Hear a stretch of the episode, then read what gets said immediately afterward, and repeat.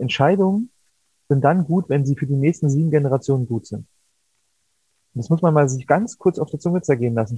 Also, wir stellen uns mal alle vor, im Bundestag säßen Leute, die haben diese, diesen Maßstab in ihrem Herzen verankert. Nicht in ihrem Kopf, weil sie es gelesen haben, sondern sie haben ihre eigenen Enkel und die, die danach kommen, haben sie vor sich, wenn sie da sitzen und abstimmen. Und dann entscheiden sie was. Da, da kriege ich zum Beispiel eine Gänsehaut, wenn ich daran denke, dass das möglich wäre. Da könnte ich mich zurücklehnen, entspannen und denken, wow, cool.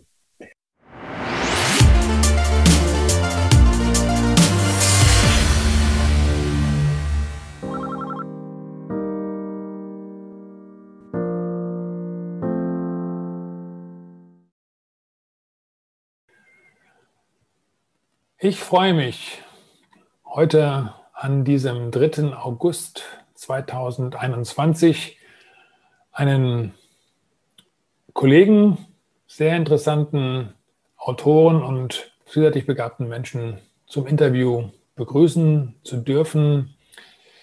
Heute mal nicht zu, so sehr auf Klartext, sondern im Hintergrund kann man sehen, ist das Thema Leadership, Persönlichkeitsentwicklung, weil ich äh, festgestellt habe, dass das etwas ist, was meinen heutigen Gast Bastian Barucker auch sehr am Herzen liegt. Und ich freue mich sehr, dich, Bastian, hier begrüßen zu dürfen. Herzlich willkommen.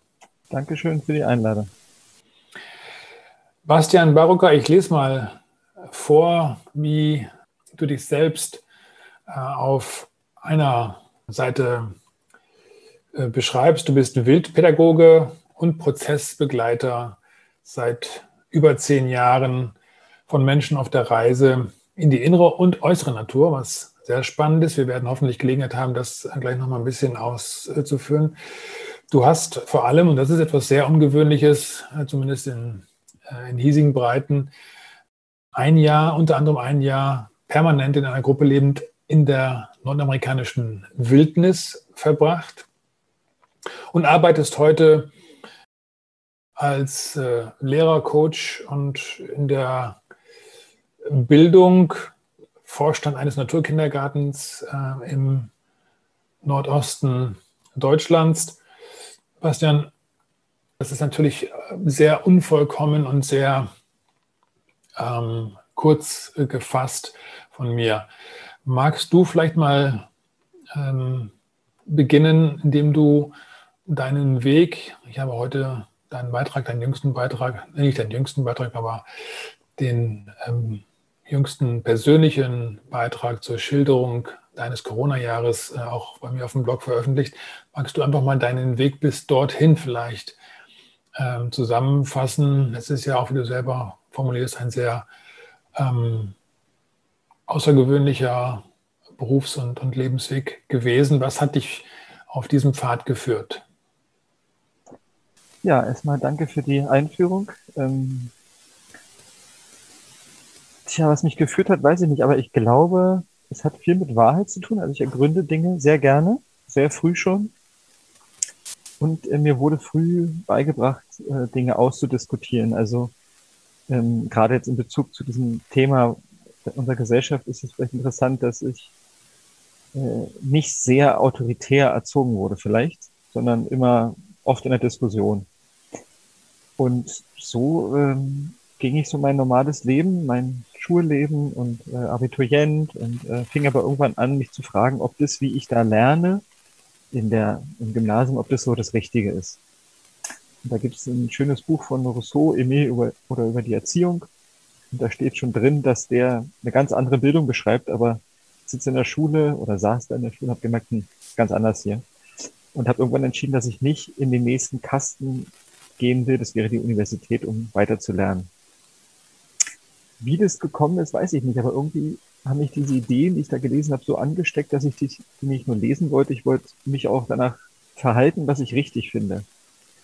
Und ähm, das hat es dann so geprägt, dass ich gesagt habe, okay, na, ich gehe, wollte dann in die Welt rausgehen und lernen und habe dann Berührung bekommen mit Wildnispädagogik, mit im Waldleben, weil ich einen Menschen getroffen hatte bei einem unglaublich langweiligen Zivildienstseminar und der ist mit uns rausgegangen und hat halt Feuer gemacht und hat uns davon erzählt, wie er beim Mückenschwärm aufs Klo geht draußen. Und danach habe ich gedacht, okay, ich will irgendwie auch lernen, im Wald zu leben. Und habe mich auf die Suche gemacht und habe gesagt, hey, wo kann ich das in Europa machen? Ich habe kein Geld, ich kann es nicht, aber ich will es lernen. Und bin losgegangen und habe das damals den vier Orten in Europa erzählt, die es gab. Und dann hat eine gesagt, ja, komm doch her, lernst du bei uns was und musst halt helfen. Und äh, ja, so ging es eigentlich immer weiter, dass ich meinen Bildungsweg irgendwann sehr ähm, selbstbestimmt gewählt habe, was jetzt nicht heißt, dass mein Bildungsweg da irgendwie der richtige ist. Für mich ist er der richtige, aber natürlich kann auch die Uni das Richtige sein. Aber für mich war dann irgendwann klar, ich will im Wald leben, will wissen, wie das funktioniert. Auf der einen Seite, weil ich abenteuerlustig war, wie man halt mit Anfang 20 ist, aber auf der anderen Seite auch, weil ich irgendwann gemerkt habe im Leben, dass ich immer mit verschiedenen Personen gleiche Probleme habe. Und dann merkte ich schon früh, es kann also nicht die Person sein, die das Problem verursacht, es muss ja in mir liegen, wenn mit ähnlichen Personen gleiche Probleme auftreten. Und das habe ich zum Glück früh gemerkt und wusste, das war der zweite Grund, warum ich dann mal ein Jahr, aber noch mal ein halbes Jahr oder auch monatelang später ähm, mit einer Gruppe in den Wald gegangen bin, weil ich wusste, ich könnte da nicht gehen. Ich kann die Situation nicht verlassen. Ich müsste klarkommen. Und irgendwie hat mich das sehr inspiriert. Dieses, was ist, wenn ich nicht gehen, wenn ich es nicht verändern kann, wenn ich da bleiben muss. Ja, sowohl Person als auch Komfort. Und dann gab es nur einen Ort, wo man das so machen konnte, ein Jahr im Wald, wie ein Zimmermann, der auf Wanderschaft geht. Mhm. Und wollte einfach feststellen, kann ich das, was ich da gelernt habe. Und merkte aber währenddessen, wie tief eigentlich die Fragen sind, die sich da stellen, wenn ich so natürlich oder relativ primitiv lebe, wie Jäger und Sammler gelebt haben. Also natürlich als Simulation und nicht ganz, weil es schon eine Art Programm war. Aber ich hatte ganz früh bei meiner Berührung mit diesem Wildnisthemen gemerkt, Jäger- und Sammlerkulturen haben wahnsinnig viel Weisheit, weil sie auch ihr Leben regeln mussten.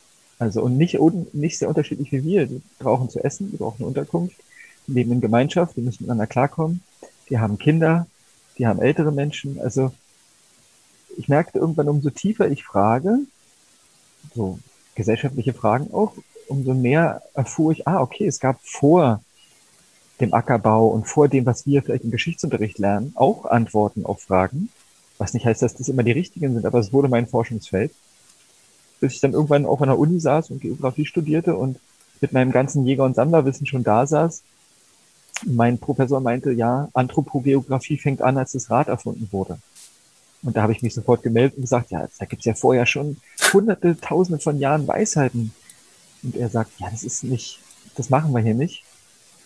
Und dann schaute ich noch, dass es da Online-Tests gibt und alle schrieben voneinander ab. Meine Hausaufgaben haben keinen interessiert und irgendwann habe ich alles zusammengeschrieben, habe es dem Chef des Instituts geschrieben, habe gesagt, es kann jetzt nicht sein, dass ich hier nicht über die Dinge reden kann, die mir wichtig sind und dass dieses Studieren so funktioniert. Und da hat er mich eingeladen, hat gesagt, ja, Herr Baruckert, haben Sie völlig recht, aber ich kann es auch nicht ändern. Und da war es wieder so, dass ich merke, es ist nicht das Richtige für mich. Und äh, dann habe ich gesagt, gut, dann kann ich jetzt hier nicht weiter studieren. Und äh, so ging es eigentlich immer weiter, dass ich dann mir überlegt habe, wo könnte ich noch was lernen. Und dann kam zu diesem äußeren Natur die Fragen gerade durch das Jahr im Wald auf, wer bin ich eigentlich? Äh, warum habe ich ähnliche Probleme? Warum verhalte ich mich immer gleich? Also, und das, das war dann der Start für eine innere Spurensuche, wo ich mich einfach therapeutisch mir erstmal gewidmet habe und dann irgendwann nach vielen Jahren Ausbildung, Selbsterfahrung auch mit Menschen arbeite, aber irgendwie ist es doch für mich eins, weil das eine ist, was ist die Natur da draußen eigentlich, was ist meine Natur. Ähm, für mich bleibt es ein Themengebiet, obwohl es teilweise von außen gesehen unterschiedlich oder als zwei verschiedene Dinge gelten, aber sie haben viele Punkte, die eigentlich zusammengehören, würde ich sagen. Und äh, so arbeitete ich und hab, bin selbstständig und arbeite an Hochschulen, äh, in Kindergärten, mit Leuten, mit offenen Seminaren, auch mit Führungskräften, und war dann irgendwann bereit und äh, auch in der Lage, eine Familie zu gründen. Und dann, kurz bevor das dann äh, richtig ins Leben kommen sollte, kam dann der März 2020 ungefähr. Und ja, genau, dann beging, beging sozusagen Corona und alles, was damit dazu zusammengehört. Du hast auf deinem äh, Blog dazu geschrieben, dass du auf der Rückreise aus, äh, aus dem Tessin gewesen bist. Und ich vermute mal, das war dann äh, ein eines dieser äh, Seminare, dieser Workshops, die du gegeben hast, als, als dich Corona erreichte. Und du hast auch geschrieben, dass du zunächst einmal in einem Zustand der Angst gewesen bist, wie wahrscheinlich viele Menschen, bei dem, was so zu erfahren war über Corona. Wie kam das dann, dass du dich von dieser Angst äh, offensichtlich, also von dieser Angst hast lösen können? Also es war sehr interessant, weil ich war halt, ich war unsicher und ich glaube, Unsicherheit hat ganz viel mit Angst zu tun. Das weiß ich aus meinem Wildnisjob. Wenn Leute nicht wissen, was in der Nacht losgeht, haben sie Angst vor der Nacht. Wenn sie nicht wissen, wie gefährlich etwas ist, dann haben sie Angst davor. Das ist ein ganz e-, elementarer Teil meiner Arbeit, ähm, Angst und Unwissenheit. Und mir ging es genauso. Ich war unwissend und bin dann erstmal vorsichtig gewesen. Ich finde das eine sehr, sehr sinnvolle Verhaltensweise. Und dann kam dazu, dass die AfD forderte, wir müssten ganz viel härtere Maßnahmen haben. Und aufgrund meiner Prägung war ich so, alles, was die AfD sagt, kann nur falsch sein. Also müssen die Unrecht haben. Äh, und dann war ich aber zu Hause und wurde relativ schnell meine ganze Arbeit gecancelt. Und dann hatte ich einfach das Glück, äh, mit gewissen Informationskanälen verbunden zu sein, dass ich das Wolfgang Wodak-Interview hörte, das allererste. Es ist also nichts Besonderes, dass es jetzt neue Coronaviren gibt. Das heißt aber nicht, dass diese Coronaviren gefährlicher sind als andere. Und ihn da so ruhig sprechen sah und dachte, hm, okay, vom Bauchgefühl her wirkt es für mich ruhig. Und dann fing es eigentlich an. Also das war, das war der Startpunkt dafür, dass ich gesagt habe, okay, hier gibt's ein anderes, eine andere Erzählung. Und dann hatte ich Zeit. Meine Frau war hochschwanger, ich durfte nicht arbeiten. Ich habe jeden Tag, stand ich auf, morgens zwei Stunden Corona. Und äh, meine Frau war auch schon so, was machst du da eigentlich die ganze Zeit? Und ich zog mir einfach jeden Tag den nächsten internationalen Wissenschaftler rein oder die nächste Studie und, und ähm, merkte so, hm, ja, das, das haut alles so nicht hin. Also äh, plus, dass ich merkte, ich habe in meinem eigenen Umfeld auch keine Begegnung damit, aber umso mehr ich dann las und um, umso mehr ich Wissen aneignete, umso weniger angstvoll war ich eigentlich vor diesem medizinischen Geschehen, was da äh, vor sich ging. Aber, und das schreibst du dann in dem Beitrag, ähm, die Angst vor dem Medizinischen hat sich gelegt und dann ist aber irgendwann eine andere Angst gewachsen. Oder ist das jetzt eine, eine Dramatisierung, die unzulässig ist? Nee, das stimmt so. Also ich erinnere mich, das ist ja über ein Jahr her. Dass ich habe dann jeden Tag recherchiert und habe mir auch die Bilder von anderen Ländern reingezogen, wie mit Demonstrationen umgegangen war oder wie die Überwachung der Maßnahmen durchgeführt wurde. Und ähm, ich habe dann auch angefangen, dazu Beiträge zu schreiben. Und ich weiß noch einen Ausschnitt, das war eine Drohne in Frankreich, die Leute darauf hinwies, ähm, was sie zu tun haben oder was sie nicht zu tun haben. Und das war so ein Augenblick, wo ich dachte, wow. Äh, also ich habe halt Orwell und Aldous Huxley alles in der Schule gelesen. Und das war der Augenblick, wo ich dachte, Wahnsinn, was gerade möglich ist. Und da habe ich auf jeden Fall Angst bekommen, ähm, weil ich gesehen habe, dass das eigentlich, äh, wenn man es zu Ende denkt, mit allen Möglichkeiten, die die Technik bietet, wahnsinnig viel Kontrolle möglich wäre. Und die Legitimation wäre ja sogar valide, wenn man diese Gefahr so sieht, wie sie denn am Anfang öffentlich erklärt wurde. Also es wäre eine perfekte eine perfekte Begründung, um eigentlich diese Kontrolle auszuüben. Und wahrscheinlich würden viele Leute sagen, ja, muss man jetzt in den sauren Apfel beißen, ein bisschen Kontrolle, aber dafür bleiben wir alle gesund. Und als ich das dann so merkte, was damit alles legitimiert wurde, ähm, da bekam ich auf jeden Fall Angst. Ja. Also, und ich hatte, vielleicht kann ich dazu sagen, ich hatte hier eine schwangere Frau. Mein Sohn sollte geboren werden in einer Zeit, wo ich als Vater hätte äh, eine Stunde im Krankenhaus sein dürfen. Wir hatten nicht vor, ins Krankenhaus zu gehen, weil eine Geburt normalerweise nicht ins Krankenhaus gehört, ist keine Krankheit. Aber als es mich ganz persönlich berührte, merkte ich einen riesen Unterschied. Als ich merkte, es kann jetzt passieren, dass ich ins Krankenhaus gehe und jemand sagt mir, dass ich da nicht dabei sein darf. Nun hatte ich mich jahrelang mit Geburt beschäftigt und was sie für die Persönlichkeitsentwicklung bedeutet. Und ich merkte, wow, wenn mir das passiert. Und äh, dann gab es auch eine Szene, da ist die Polizei durch Mecklenburg-Vorpommern patrouilliert und hat Leute aufgefordert, nach Hause zu fahren, wenn sie nicht hier gemeldet waren. Und es gab eine Zeit, da waren hier nicht, also meine Frau nicht hier gemeldet zum Beispiel. Und dann dachte ich, wow, meine Frau ist hochschwanger, was ist eigentlich, wenn jetzt die Polizei Und die Polizeigesetze sind ja teilweise so geändert worden, dass man auf Verdacht die Wohnung betreten darf. Das heißt, es wäre völlig in Ordnung gewesen, wenn die Polizei in mein Haus reinkommt und sagt, wir müssen jetzt, wir schauen, müssen jetzt hier mal schauen. Und da merkte ich mir einen riesen Unterschied, als es mich ganz persönlich betraf. Als ich nachts wach lag und dachte, okay, das ist ein Szenario, das ist rechtlich möglich jetzt gerade. Es könnte mir passieren. Und ich denke, dass die ganz persönliche Betroffenheit in dem Fall jetzt für mich den Unterschied gemacht hat, zu merken, okay, das ist, das ist wirklich existenziell, was hier abgeht. Äh, weil alles, was mit der Geburt meines Sohnes zu tun hatte, da war ich dann natürlich als Vater sehr beschützend. Da dachte ich, nee, also da darf niemand rein. Und es ging auch alles gut, aber vielleicht ist wirklich ganz viel meiner Bestürzung dann eigentlich da drin begründet, dass ich gemerkt habe, was mir jetzt eigentlich persönlich alles passieren könnte. Und äh, ja, das hat mich doch sehr wach gemacht. Nun hast du eben über deine Erfahrung äh, gesprochen, äh, was, äh, also dass Angst in der Natur äh, ganz natürlich vorkommt.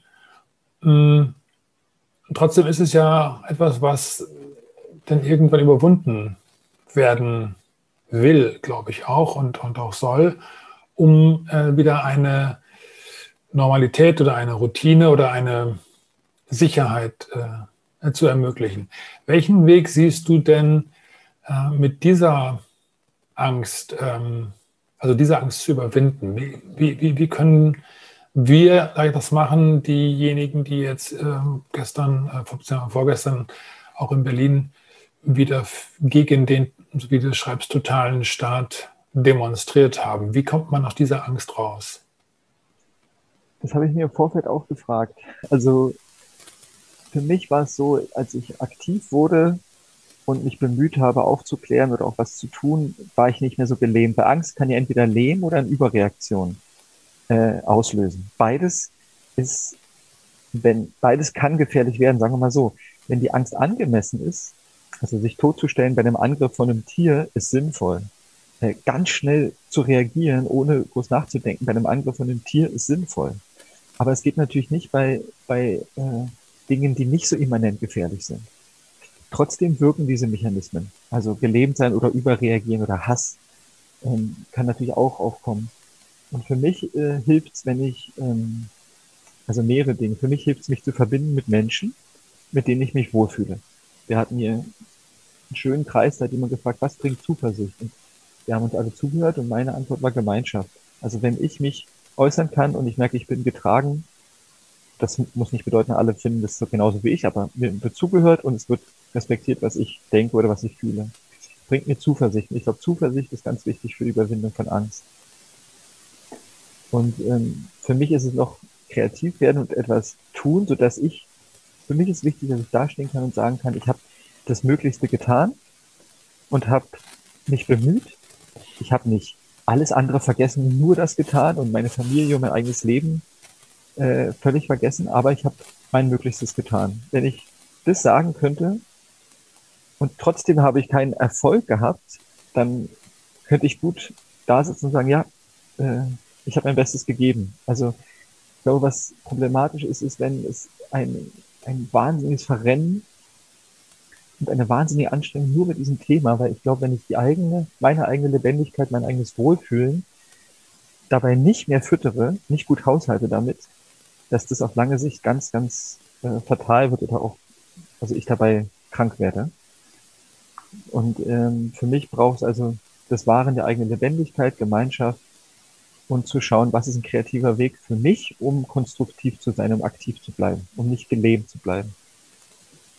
Und vielleicht eine Sache mag ich noch dazu sagen, äh, aus meiner Wildniserfahrung ist, ähm, der größte Fehler in einer Wildnissituation, die ja auch Angst hervorruft, oft sogar Panik, ist äh, in Panik zu handeln.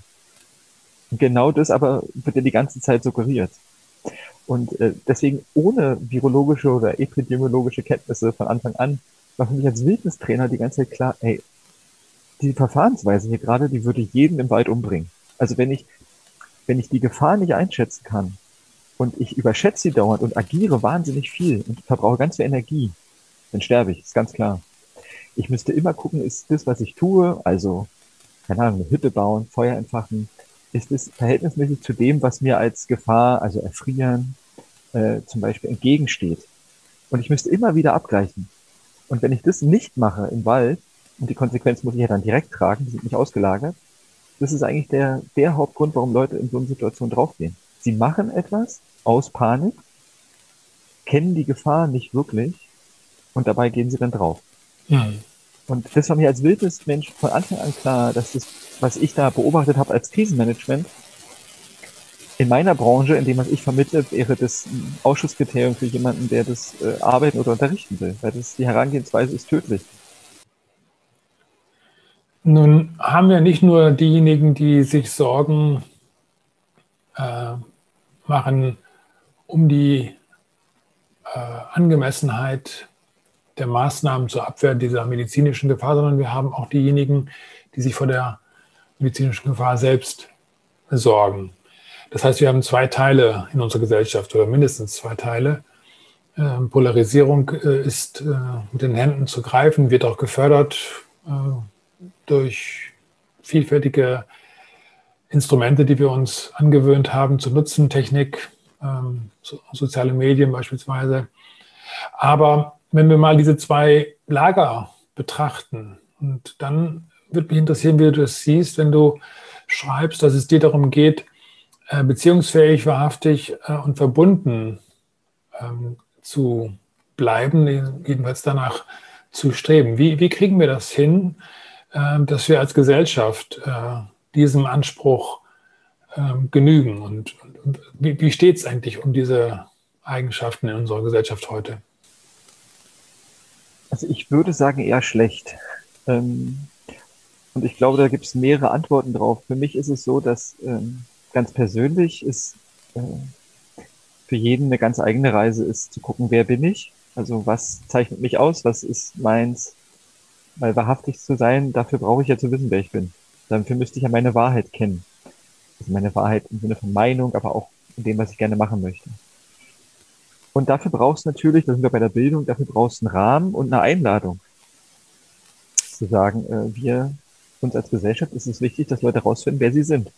Uns ist nicht nur wichtig, dass sie unsere Erwartungen in Bildung in messbaren Zahlen erfüllen, sondern wir möchten eigentlich gerne junge Menschen dazu ermutigen, herauszufinden, wer sie sind.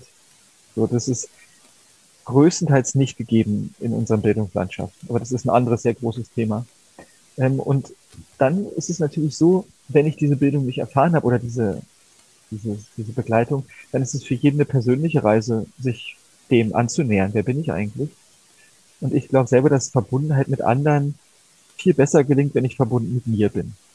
Und dafür gibt's eben diese Fragen zu klären. Wer bin ich überhaupt? Mir dafür mal Zeit zu nehmen, weil wir sehen ja auch, äh, die meisten Leute sind sehr hektisch im Arbeitsalltag gefangen. Ich erlebe das ja ganz viel. Ich gehe mit Menschen raus und sie kommen aus ihrem Alltag raus und sind plötzlich in der Natur und stellen sich dann Fragen, die fragen sie sich einfach nie. Und diese, diese Fragen brauchen Raum. Wer bin ich? Was will ich? Äh, was tut mir gut?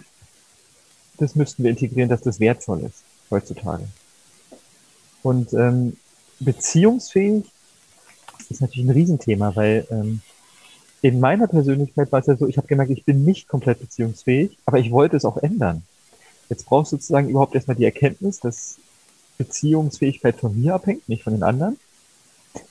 Und dann äh, ist es wieder eine innere Spurensuche, eine Arbeit mit mir. Was macht dich beziehungsfähig? Da gibt es so viele Formen. Da gibt es Therapieangebote, Selbsterfahrungsangebote, Verwirklichungsangebote, aber es ist eigentlich immer eine Reise zu einem selber. Und deswegen sind es ja zwei Antworten. Es ist, was können wir als Gesellschaft tun? Da würde ich sagen, wir müssten unsere Bildung so ausrichten, dass wir wollen, dass Menschen wissen, wer sie sind. Ich hatte einmal einen Kurzteilnehmer, der hat nach einem Wochenende zu mir gesagt, was in seiner Arbeit ist natürlich relativ schwierig für die Gesellschaft, weil sie von dem abweicht, was eigentlich ist, nämlich erfülle deine Aufgaben und mach deinen Job. Ne, und das lernen Kinder leider früh. Und äh, da denke ich, sollten wir was ändern. Und dann kann ich immer wieder sagen, ähm, dass wenn Leute nicht bereit sind, selber bei sich zu gucken, auch jetzt in diesem Corona-Geschehen fällt mir das auf, es wird sich nichts ändern oder wenig ändern, wenn wir jetzt mal an, wir würden Politiker auswechseln oder, oder Institutionen leicht reformieren. Solange die Menschen innerlich viele ungelöste Themen mit sich tragen, werden gewisse Dynamiken immer wieder kommen. Und das ist manchmal, das ist ein vielleicht ein harter Satz, weil ich denke, ähm, es könnte so leicht klingen, wenn wir sagen, ja, wir machen jetzt ein bisschen Basisdemokratie und wir machen äh, Volksabstimmung und wir ändern ein bisschen die Politik oder so, aber ich glaube ehrlich gesagt, dass der radikale Wandel beginnt mit ähm, Persönlichkeitsentwicklung der Menschen und wie sie hier leben und wer sie sind. Und aus, weil jegliche Strukturen, die wir sehen, also die ich jetzt jedenfalls beobachte, alle Strukturen, die gegründet wurden, nehmen wir an das Grundgesetz, die UNO, die WHO, die, die Sachen, die man lesen kann, wofür die stehen, sind toll. Sind unglaublich meistens äh, richtig. Aber wir sehen, dass alles von diesen Institutionen, alle können sozusagen unterwandert, aber sie können sich im Laufe des Geschehens äh, ihre Taten von dem, was wofür sie eigentlich stehen, abweichen, stark abweichen. Und das kommt natürlich, weil Leute das ausleben oder leben, diese Regeln oder diese Vorsätze oder Gesetze, die sie haben, leben. Und wenn diese Menschen das nicht innerlich integriert haben, ja, Herr Marz zum Beispiel spricht ja von äußerer Demokratie und innerer Demokratie. Wenn wir uns nur um die äußere Demokratie kümmern und nicht um die innere, dann glaube ich, sind die äußeren demokratischen Veränderungen nicht sehr nachhaltig. Und deshalb ähm, meine Antwort da sehr vielfältig. Also diese äußeren Strukturen ja, aber diese äußeren neuen Strukturen die müssten von Menschen gelebt oder ausgelebt werden, die auch bei sich ähm, geschaut haben und ihre innere Demokratie, um den Begriff weiter zu verwenden, gefördert haben. Und ohne, ohne, ohne, sagen wir mal, ohne Wertung kann ich nur von mir sagen, fast alle, die ich kenne, ähm, haben da eine Menge Arbeit zu tun, inklusive mir. Und manchmal ist auch das Abarbeiten an den äußeren Themen, also sei es der eine sagt die blöden Corona-Leugner, der andere sagt die Covidioten, es ist immer ein Abarbeiten an einem äußeren Bild, äh, um auch von sich selber abzulenken. Da sehe ich beide Seiten und mich auch manchmal drinne. Und der unangenehmere Teil ist natürlich zu fragen, wer bin ich? Wie reagiere ich? Warum reagiere ich so, wie ich reagiere? Äh, und das sind natürlich alles Erkenntnisse, die kenne ich aus dem Wald, weil ähm, da konnte ich die Leute nicht ändern und war immer mit den gleichen Gefühlen oder Themen äh, konfrontiert. Und irgendwann war klar, krass, ja, wenn ich mich nicht an mich rantraue und mich angucke, dann, also um die Frage so zu klären, dann bin ich auch nicht beziehungsfähig. Und deshalb brauchst du diese beiden Schuhe, also ähm, sowohl gesellschaftlichen Wandel als Persönlichkeitsentwicklung. Und das ist sicherlich das, das viel schwerere Weg, der zweite. Wir sind ja mit der schon beim Thema Ehrlichkeit. Denn äh, Ehrlichkeit ist ja, wenn, wenn, wenn ich nicht bereit bin, mich anzuschauen, dann, dann mangelt es ja äh, an der Ehrlichkeit, die ich mir selber auch schulde. Ist es das, was du geschrieben hast ähm, oder beschrieben hast als Voraussetzung, äh, um miteinander, in dem Fall in der Wildnis, aber vielleicht ist es etwas, was, was grundsätzlich gilt, miteinander leben zu können, also miteinander so, so ehrlich wie möglich äh, umzugehen. Und äh, wenn ja, was hat das, also ich meine, das ist das, was ist beschrieben aus der nordamerikanischen Wildnis. Wie, wie kann das für eine hochtechnologisch entwickelte Gesellschaft transformiert werden oder angewendet werden? Also ich glaube, dass es äh, ganz schwer möglich ist, Beziehungen zu führen, die nicht auf Ehrlichkeit beruhen, beziehungsweise hat es große Konsequenzen, gesundheitlich, emotional, und äh, ich glaube, dass Ehrlichkeit ist eine Grundvoraussetzung dafür, dass ich mich verbunden mit jemandem fühle. Das bedeutet aber auch, oder es braucht wahrscheinlich auch Mut. Also, weil wenn ich, wenn ich, wenn ich möchte, dass andere wirklich wissen, wer ich bin und mich auch so sehen, wie ich bin, ich glaube, das will jeder Mensch, dann muss ich natürlich auch zeigen, wer ich bin. Also äh, es gibt immer so, keiner versteht mich, aber ich sage auch nie, was ich wirklich denke. Und das ist dann eine selbsterschaffte Isolation, wenn ich mich nicht traue, auch ehrlich zu sagen, jetzt zum Beispiel, nehmen wir mal an, jetzt gerade, äh, zu sagen, boah, ich sehe das anders. Jetzt egal auf welcher Seite. Und ich glaube, wenn wir diese, mit dieser Ehrlichkeit, ähm, das ist meine Meinung, ist, ist eine Grundbedingung für eine wirkliche Beziehung, für eine echte Beziehung. Also wo ich, wo sich nicht zwei Masken, schon beim Thema Masken sind, wo sich nicht zwei Masken begegnen, sondern wenn sich zwei Menschen ehrlich begegnen, begegnen sie sich wirklich. Ich brauche aber erst zu wissen, was ist meine Wahrheit überhaupt? Wie bin ich ehrlich? Und den Mut, dass der andere das nicht toll findet. Ähm, aber ich frage dann immer, was ist denn die Konsequenz, wenn du nicht ehrlich bist? Ja, dann, dann bin ich nie wirklich in Kontakt mit der anderen Person. Und was ist jetzt schöner? Also die Gefahr, dass er nicht mag, wie ich ehrlich bin, obwohl das ja ungewiss ist, vielleicht mag er es ja auch. Oder wenn ich im Vorhinein mich schon nicht ehrlich zeige und deshalb nie wirklich im Kontakt bin, nie wirklich in der Beziehung bin. Und die meisten Menschen, die antworten auf diese Frage, eigentlich würde ich lieber mich trauen, meine Wahrheit zu sagen und dann zu schauen, was dann passiert. Aber dieses Abwägen von Pro und Contra, das muss man erstmal innerlich machen. Dafür braucht man mhm. auch einen Augenblick Zeit, um diese Entscheidung zu fällen. Für mich war das irgendwann eine klare Entscheidung, weil ich im Wald gemerkt habe, es geht gar nicht ohne. Also eine Gruppe kann, wird ohne, ohne Ehrlichkeit zerbrechen. Ich glaube, das ist immer noch der Fall. Es ist nur ausgelagert, weil wir so schön isoliert voneinander leben. Aber wir, wir sehen ja das Zerbrechen an, an der Spaltung, an, an dem Hass, an der unglaublichen Diffamierung, an, an der niedrigen Schwelle beleidigend zu werden. Und das hat viel damit zu tun, dass wir uns einfach äh, unsere Wahrheiten gar nicht zeigen, unsere Verletzlichkeit, unsere Gefühle auch gar nicht zeigen. Weil ich glaube, immer was, also was ich bis jetzt immer erlebe, und ich sitze in Kreisen, da sind ganz verschiedene Meinungen da. Ich kann den anderen immer verstehen. Das heißt nicht, dass ich seiner Meinung bin, aber ich kann ihn immer von Herzen verstehen. Und wenn er sich von Herzen öffnet, habe ich immer Mitgefühl. Wenn mir jemand ausschüttet, wie viel Angst er hat, weil er das alles gehört hat und er möchte nicht, dass die eigenen Eltern sterben, dann verstehe ich ihn und, und bin sofort mit dem Herzen bei ihm und frage ihn, hey, was können wir jetzt machen? Und äh, ich glaube selber, dass wir als Bevölkerung in der Lage wären, uns total zu verbinden mit allen Ängsten, die da sind. Solange wir uns im Kreis setzen, einander ehrlich zuhören, ausreden lassen und sagen, und das ist deine Wahrheit und die ist erstmal völlig in Ordnung. Äh, da grätsche ich nicht rein und sage nicht, dass es nicht stimmt. Äh, das ist so ein kraftvolles Werkzeug. Ich weiß es seit so vielen Jahren. Ähm, das bräuchten wir eigentlich. Und jetzt hast du gefragt, wie können wir das machen? Ja, wir müssten natürlich ähm, Erfahrungsräume schaffen, in denen es möglich ist, sich ausreden zu lassen und zu akzeptieren, dass der andere genau so ist, wie er ist. Und es gibt, ich denke, es gibt diesen schönen Ausspruch von Marshall McLuhan, der sagt, the medium is the message. Ja, es geht halt nicht in allen Formaten. Das, das glaube ich schon. Also ich denke, dass soziale Medien da teilweise absichtlich oder nicht absichtlich, weiß ich nicht, aber einfach äh, das sozusagen boykottieren. Und deshalb, ähm, und deswegen erschaffe ich diese Räume auch in meiner Arbeit. Es braucht Räume, wo wir uns begegnen, uns fühlen, uns sehen. Und jeder darf genau das sagen, was er zu sagen hat und weiß, es ist ein heiliger Raum, es ist ein sicherer Raum. Ich kann dir sagen, was ich will.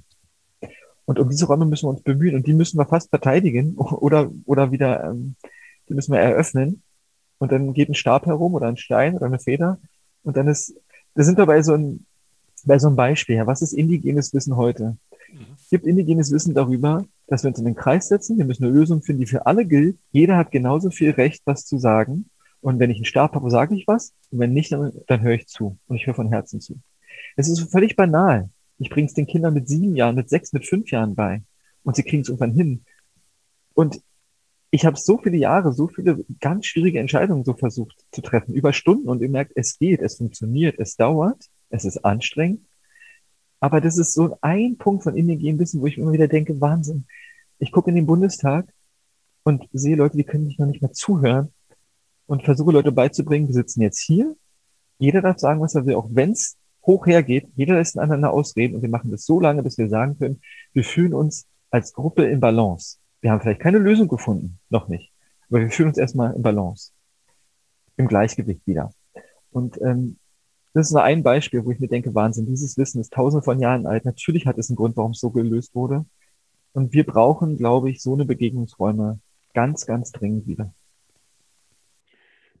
Ich hatte zwei Gedanken, während du das geschildert hast. Der eine war, ähm, es ist wahrscheinlich dann kein Zufall, weshalb Maßnahmen wie Social Distancing und so etwas ähm, äh, eingeführt werden würden, sage ich jetzt mal im Konjunktiv, sofern jemand versucht, äh, aus dieser Situation einen illegitimen Nutzen, einen egoistischen Nutzen schlagen zu wollen, dann würde man das ja so machen. Dann würde man genau das verhindern, dass sich die Menschen miteinander verständigen, sich hinsetzen, sich auf ihre Gemeinsamkeiten besinnen und einander zuhören um von daraus dann eine Lösung zu finden. Insofern wäre das wahrscheinlich tatsächlich auch ein Ansatzpunkt für, ähm, für Fragen nach, äh, wie konnte es so weit kommen, dass wir ähm, da sind. Und der andere Aspekt ist der, dass wir diese ähm, Weisheit, die uns über Generationen, über Jahrtausende letztendlich äh, als sinnvoll und richtig ähm, sich gezeigt haben, äh, dass wir uns von denen komplett entfernt haben, indem wir auf eine Technik äh, auf eine Technologisierung der, des Alltages setzen und glauben, dass das der Weg äh, ist, um eine, um die, um die Welt von morgen zu gestalten. Also wie löst man diesen, diesen Widerspruch auf zwischen äh, dem Segen der Technik, Anführungszeichen, Segen, äh, in Anführungszeichen, wir sprechen jetzt hier auf der Basis von, von Technik und Technologie, die äh, vor 30 Jahren noch undenkbar war, ähm, in dieser Form auch noch vor zehn Jahren undenkbar war. Und auf der anderen Seite der Rückbesinnung auf das, was, äh, was tatsächlich äh, eine gewisse, gewisse, ich jetzt im Vorwald, ewige ähm, Wahrheit enthält, weil es sich über über sehr, sehr lange äh, Dauer ähm, als, als stärkend und kräftigend für eine Gesellschaft gezeigt hat? Ja, das ist eine sehr gute Frage. Also, du hast jetzt sehr, sehr lange Dauer. Das ist ein guter Stichpunkt. Also, je nachdem, wie man fragt, haben wir halt 95, 98 Prozent unserer Existenz als Homo sapiens jagend und sammelnd im Wald gelebt. Und äh, wir haben dabei ungefähr dreieinhalb Stunden am Tag verbraucht, um unseren Lebensunterhalt zu verdienen. Und also um mal zu verstehen, diese, diese Technik sollte uns ja eigentlich Arbeit abnehmen. Und ich glaube, dass wir uns immer noch sehen nach einem Paradies, was wir eigentlich schon mal hatten. Aber es ist nicht idealisierend gemeint. Als Jäger und Sammler, das Leben war auch nicht kein Pappenspiel. Es war auch alles nicht super. Aber auf jeden Fall kommen wir sozusagen geschichtlich gesehen aus einer anderen Zeit, was, was unseren Aufwand an Arbeit angeht. Und wir hatten ja diese glorreiche Idee, wir könnten da irgendwie uns technisch äh, bedienen und dann vielleicht weniger arbeiten. Das hat bis jetzt nicht funktioniert und äh, geht natürlich auf unglaubliche Kosten der Erde und dieser kommenden Generation. Ähm, für mich ist es so, erstens, also was für mich passieren müsste, ist, dass mehr Menschen überhaupt sich mit Natur wieder verbinden, mit dieser alten Weisheit. Und das muss jetzt, kann ganz lapidar sein, sie müssen einfach mehr Zeit draußen verbringen. Also, und verstehen, nicht hier verstehen, sondern in ihrem Körper verstehen, dass das also alles ist, was wir haben. Ähm, wenn wir das nicht hinbekommen, dann haben wir unsere Kinder, unsere Enkel haben dann keine, haben nichts mehr da, haben keine Erde mehr da, mit der sie, von der sie versorgt werden können. Also das ist, wenn ich immer so viel über die Zahlen und die Klimakrise höre, das stimmt alles. Aber Veränderung tut sich dann, wenn ich von Herzen berührt werde und verstehe, was das eigentlich ist da draußen. Also wenn ich den Tieren, den Pflanzen, dem Wasser, den Steinen, diesen Dingen begegnet bin, dann berühren die mich ganz tief. Das ist nicht eine weitere Information von 20.000 am Tag, wo mich keine tangiert, mich keine trifft. Also für mich, da ich die Antwort nicht genau weiß, wie man das macht, Technik Natur in Einklang bringen. Ich weiß aber, dass Menschen, die mit Natur verbunden sind, bessere Entscheidungen treffen, was das angeht. Ich würde mich also immer darauf besinnen, wir müssen die Leute rausbringen, das ist ja auch, was ich mache, damit sie nicht verstehen, aber sich ganz verbunden damit fühlen, was ihre Lebensgrundlage ist, nämlich die Erde. Und äh, das ist so die Grundvoraussetzung, glaube ich, dafür, dass wir überhaupt Entscheidungen treffen, die die Erde mit einbeziehen. Weil die, für die meisten ist das ja ein total abstraktes Wesen. Und deshalb wäre es für mich wichtig, ähm, dass wir Räume schaffen, wo Leute einfach draußen sind miteinander und äh, Natur erleben und erfahren und da wichtige Dinge tun. Und zum Beispiel auch merken, das ist jetzt vielleicht mehr die Antwort der Frage, ich bin mit so vielen Leuten seit so vielen Jahren draußen im Wald und immer wieder sind die Antworten gleich, ich brauche eigentlich ganz wenig. Ich brauche eigentlich ganz wenig. Also ich hatte meine Frau, mit der habe ich einen Vogelsprachekurs gemacht. Das ging vier Stunden. Wir saßen eine Stunde davon im Wald und haben gehört, was passiert um mich rum. Die kam zurück, hat mir das Portemonnaie gezeigt und gesagt, das hat überhaupt gar keine Bedeutung. Ich sagte, ja, wow. Also äh, im Wald wird uns relativ schnell klar, was unsere Grundbedürfnisse sind und wer die abdecken kann und wer eben nicht. Und wir brauchen halt eine Gruppe, also wir brauchen Gemeinschaft, viel mehr als wir alles andere brauchen. Das erste wichtigste Bedürfnis ist Gemeinschaft, Zugehörigkeit. Und dann brauchen wir natürlich was zu essen, wir brauchen eine Unterkunft, wir brauchen was zu trinken, wir brauchen Schutz, ein Feuer. Und ich glaube, Menschen, die ihre Grundbedürfnisse kennen und die, da gibt es zwei schöne Begriffe, Erster- und Zweitwahl, die wissen, wie sie sie als Erstwahl erfüllen können. Also die Erstwahl, denke ich, wäre zum Beispiel mit Menschen sich hinzusetzen an einen Tisch, was Gutes zu essen und sich auszutauschen. Die Zweitwahl wäre vielleicht über soziale Netzwerke auch diese Gemeinschaft zu finden, aber sie ist wie ein Bruchteil von dem, was es eigentlich wäre. Und ich suche immer noch mein Grundbedürfnis nach Gemeinschaft, aber die Zweitwahl gibt's mir nicht ganz. Deshalb ist es wie ein nicht befriedigtes Bedürfnis. Ich muss immer mehr und immer mehr und immer mehr. Aber bei mir geht es zum Beispiel so, wenn ich mein, den Tag über hätte kein Telefon an nichts, ich habe auch mit Leuten gequatscht, war am Seebaden und war mit meinem Sohn spazieren, dann, dann sind meine Grundbedürfnisse befriedigt und dieser Drang, jetzt über soziale Medien noch was zu konsumieren, sinkt total. Und da geht meine Tendenz auch so hin. Und da sind wir ein bisschen wieder, wer bin ich? Ne? Was sind meine Grundbedürfnisse? Was brauche ich wirklich? Was will ich? Und wie kriege ich das eigentlich direkt oder als Erstwahl befriedigt? Was ist es wirklich, was mich dann nähert, was Gemeinschaft angeht? Und äh, ich denke, da gilt es rauszufinden für jeden, was ist es für mich? Ja, ich weiß nicht die Antwort für die Leute, das muss jeder selber rausfinden. Was ist es für mich? Was ist dieses Grundbedürfnis? Was wäre meine erste Wahl? Was wäre meine direkteste Wahl, das zu bekommen? Und bin ich ehrlich genug zu sagen, wisst ihr was, ich will gar nicht das und das mit euch machen. Ich würde am liebsten mit euch das und das machen. Da wird es mir richtig gut gehen. Oder ich will gar nicht chatten mit euch. Lass uns unbedingt mal wieder treffen. Da brauche ich wieder Wahrheit, um zu sagen, ey, mir tut das richtig gut. Und ich brauche aber andere dazu. Und äh, Technik wird nicht weggehen. Als ich äh, jahrelang habe ich in, in Ötzidorf gearbeitet und wurde immer ausgelacht, ja, sollen wir alle Ötzi sein? Oder du bist ja der Ötzi. Nee, natürlich sage ich nicht, wir müssen alle in den Wald gehen, aber auch bei der Technik geht es darum, wie nutzen wir die? Wann ist sie eine kompensatorische Handlung? Äh, wer profitiert von so viel Technik? Wann brauche ich sie und wann brauche ich sie nicht? Ich bin da auch kein perfekter Mensch. Ich bin auch manchmal mit Technik verbunden, denken, was mache ich hier gerade eigentlich? Das ist auch eine Reise, weil äh, wir als Homo sapiens waren noch nie in so einer Situation. Also das ist für uns ganz neu. Und deshalb denke ich, da brauchst du eine Menge Medienkompetenz, aber halt auch vor allem überhaupt eine Besinnung, was sind meine Bedürfnisse, wie kriege ich die befriedigt und wann brauche ich dafür Technik und wann vielleicht auch nicht. Schön. Bastian, ähm, das Gespräch kommt mir unglaublich äh, kurzweilig vor, obwohl wir jetzt schon eine gewisse Zeit lang miteinander gesprochen haben. Ist ein gutes Zeichen. Trotzdem müssen wir aufpassen auf die, auf die Zeit. Hm, bei all dem, was wir jetzt besprochen haben, das hat sich entwickelt, organisch ist das Gespräch geflossen. Was fehlt in diesem Gespräch? Was haben wir noch nicht besprochen, was wir, was wir ansprechen sollen aus deiner persönlichen Perspektive?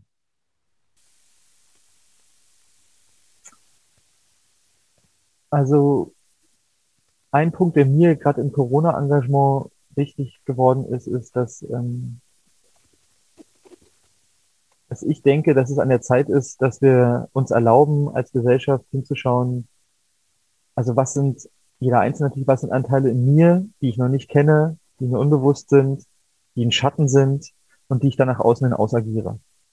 Und ich denke, meine Ermutigung ist eigentlich, dass, dass es Zeit wird, jeder Einzelne für sich, aber auch in unserer Bildungslandschaft, dass dafür Platz ist. Das ist einfach, wir haben alle Fehler, wir haben alle Dinge erlebt, die nicht optimal liefen. Das ist völlig in Ordnung, ist auch nicht mit Schuld beladen.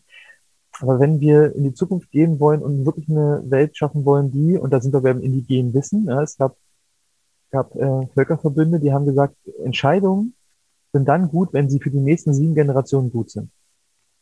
Und das muss man mal sich ganz kurz auf der Zunge zergehen lassen. Also wir stellen uns mal alle vor, im Bundestag säßen Leute, die haben diese, diesen Maßstab in ihrem Herzen verankert. Nicht in ihrem Kopf, weil sie es gelesen haben, sondern sie haben ihre eigenen Enkel und die, die danach kommen, haben sie vor sich, wenn sie da sitzen und abstimmen. Und dann entscheiden sie was. Da, da kriege ich zum Beispiel eine Gänsehaut, wenn ich daran denke, dass das möglich wäre. Da könnte ich mich zurücklehnen, entspannen und denken, wow, cool. Und wenn wir da hinkommen wollen, dann reicht es eben nicht, dass wir verordnen, ihr müsst alle an die nächsten sieben Generationen denken. Das kann man nicht verordnen. Sondern man muss, müssen ist immer blöd, aber ich glaube, es gibt keinen Weg darum, ein eigenes Bewusstsein zu entwickeln. Und da kann ich nur sagen, da brauchst eigene innere Arbeit, damit eben, und das ist, was ich so stark beobachte, Machtpositionen nicht immer und immer wieder missbraucht werden. Dann ist es fast egal von wem, ob jetzt links, rechts, grün, welche Farbe. Wenn eigene Anteile unbearbeitet sind, werden, werde ich in Machtpositionen Schwierigkeiten bekommen, noch äh, nachhaltig oder für die sieben Generationen zu entscheiden.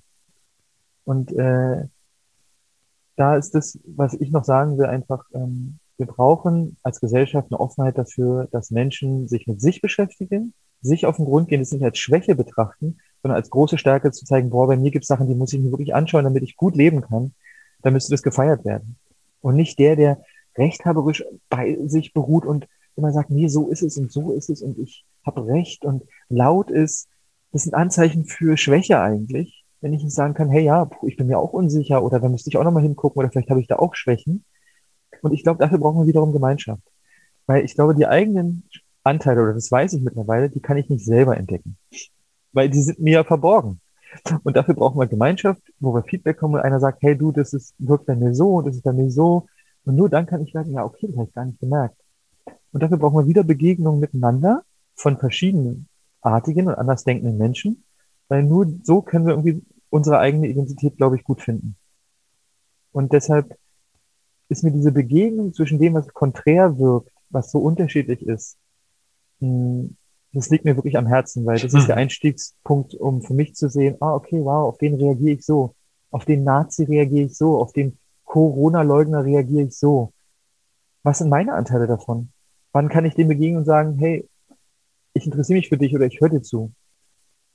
Und ähm, für mich war die Corona-Zeit eine Zeit von viel Projektion. Also ich wurde von Antifaschisten dazu ermuntert, Leute von irgendwo zu verweisen oder zu sagen, du musst den dahin schicken. Und ich dachte, merkst du, was du sagst? Du, du, du, du projizierst das, was du bei dir drin hast, auf andere und denkst, weil das der richtige Feind ist, dürfte man jetzt auch so vorgehen. Und auf allen Seiten gibt es Projektionen und ich bin natürlich auch nicht frei von Projektionen, aber ich glaube, es braucht Gemeinschaft und den Austausch, um diese Projektion überhaupt erst zu bemerken und dann auf eine Reise zu gehen, ah ja, ich will mich eigentlich besser kennenlernen, um da die Wahrheit zu sehen oder Realität zu sehen, so gut ich kann.